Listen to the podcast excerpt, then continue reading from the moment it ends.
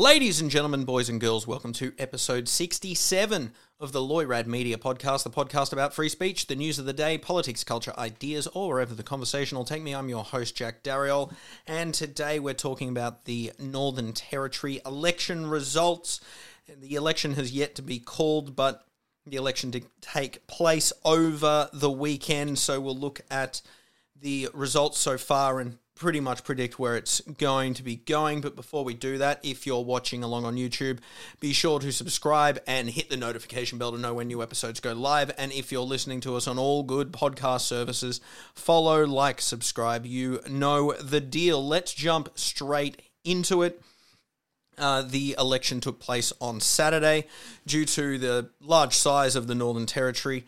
Uh, it's going to take a while for all of the votes to be counted. But going into the election, there are 25 seats, and uh, the chief minister currently is Michael Gunner of the Labor Party. The Labor Party held 18 of the 25 seats going into the election. The Country Liberal Party held two. Independents were held uh, held two of them, and the Territory Alliance, which is the centrist, oh, sorry, pardon me, the centrist party, held three seats as well. And as we sit here today, it's Monday afternoon. You'll see that Labor has had 12 seats called towards it. The Country Liberal Party has four. And the independents are the other with two seats. We'll run through those seats now. The independents, uh, Goyder and Mulka, have retained. For the Labor Party, Arafura, Arnhem, Casuarina, Drysdale, Fannie Bay, which is Michael Gunner's seat. He is the Labor Party leader. Uh, Gwoja, Johnston, Karama, Nightcliff, Port Darwin, Sanderson, and Wanguri. All 12 of those seats have been called for Labor, and all of them have been retained. Now, of the 25 seats, they obviously need one more seat to be called for them to retain power. The Country Liberal Party have retained the seat of Daly and the seat of Spillett. And they've gained the seat of Katherine off the Labor Party, and they've gained the seat of Nelson off an independent to put them to four. So, as it sits now, you would say very likely that the Labor Party will go on to retain power. There are seven seats in doubt. We're going to look into them now. And you'll see here the seat of Barkly. I'm going to just outright call or not call, but even though 55% of the vote has been counted, I'm going to classify this as a Labor predicted win, and they will retain that seat. Uh, it's quite crazy to see, though, at this stage, there's been a 14.7% swing against the Labor Party, which is quite significant. Uh, you won't see that in a lot of uh, seats nationwide, quite frankly.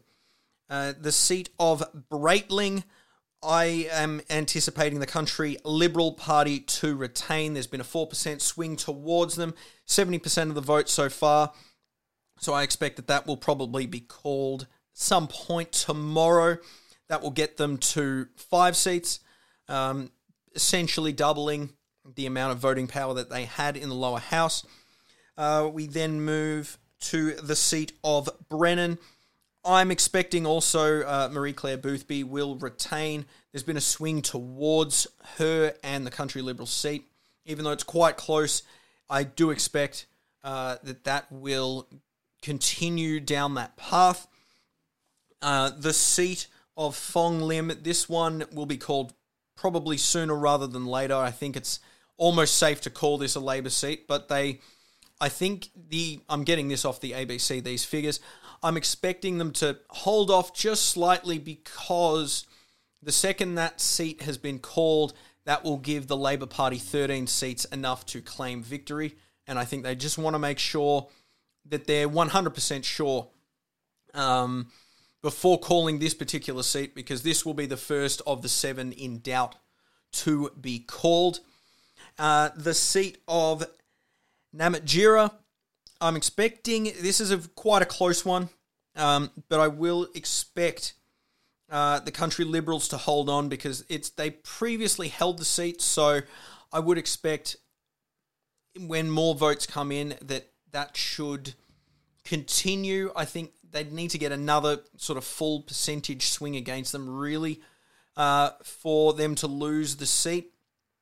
So I'm going to call that as a country liberal retain, um, which essentially at this point puts Labor at 14, the country liberals at 7, and the independents 2, with two remaining. And these are the ones that are too close to call, but for the sake of argument, I'm just going to do a little prediction here. The seat of Blain, 65% of the vote. There's been a swing towards Labor, and I'm expecting that they will just hold on to bring their total to 18 seats. Uh, sorry, 15 seats out of the 25. They had 18 previously. And I'm expecting the final seat of Araluen to it's it's far too close to call. The fact that the Territory Alliance held the seat previously leads me to believe that they could retain the seat, but for the sake of argument, they will likely be voting with uh, the country Liberals anyway, uh, most of the time, um, just as being the sort of the outsider party. So, for sake of argument, I'm going to give this to the country Liberals, though I do expect the Territory Alliance uh, to retain that. And the reason I'm doing that is just to simplify it down. I'm expecting uh, the Labor Party to walk away with 15 of the 25 seats. I'm expecting the Independents to retain uh, two seats. And I'm expecting the Country Liberal Party to go from uh, two or three seats up to eight or seven and one for the Territory Alliance. And that is a, a big win for the Country Liberals and Lia Finocchiaro uh, who's the current leader of the party.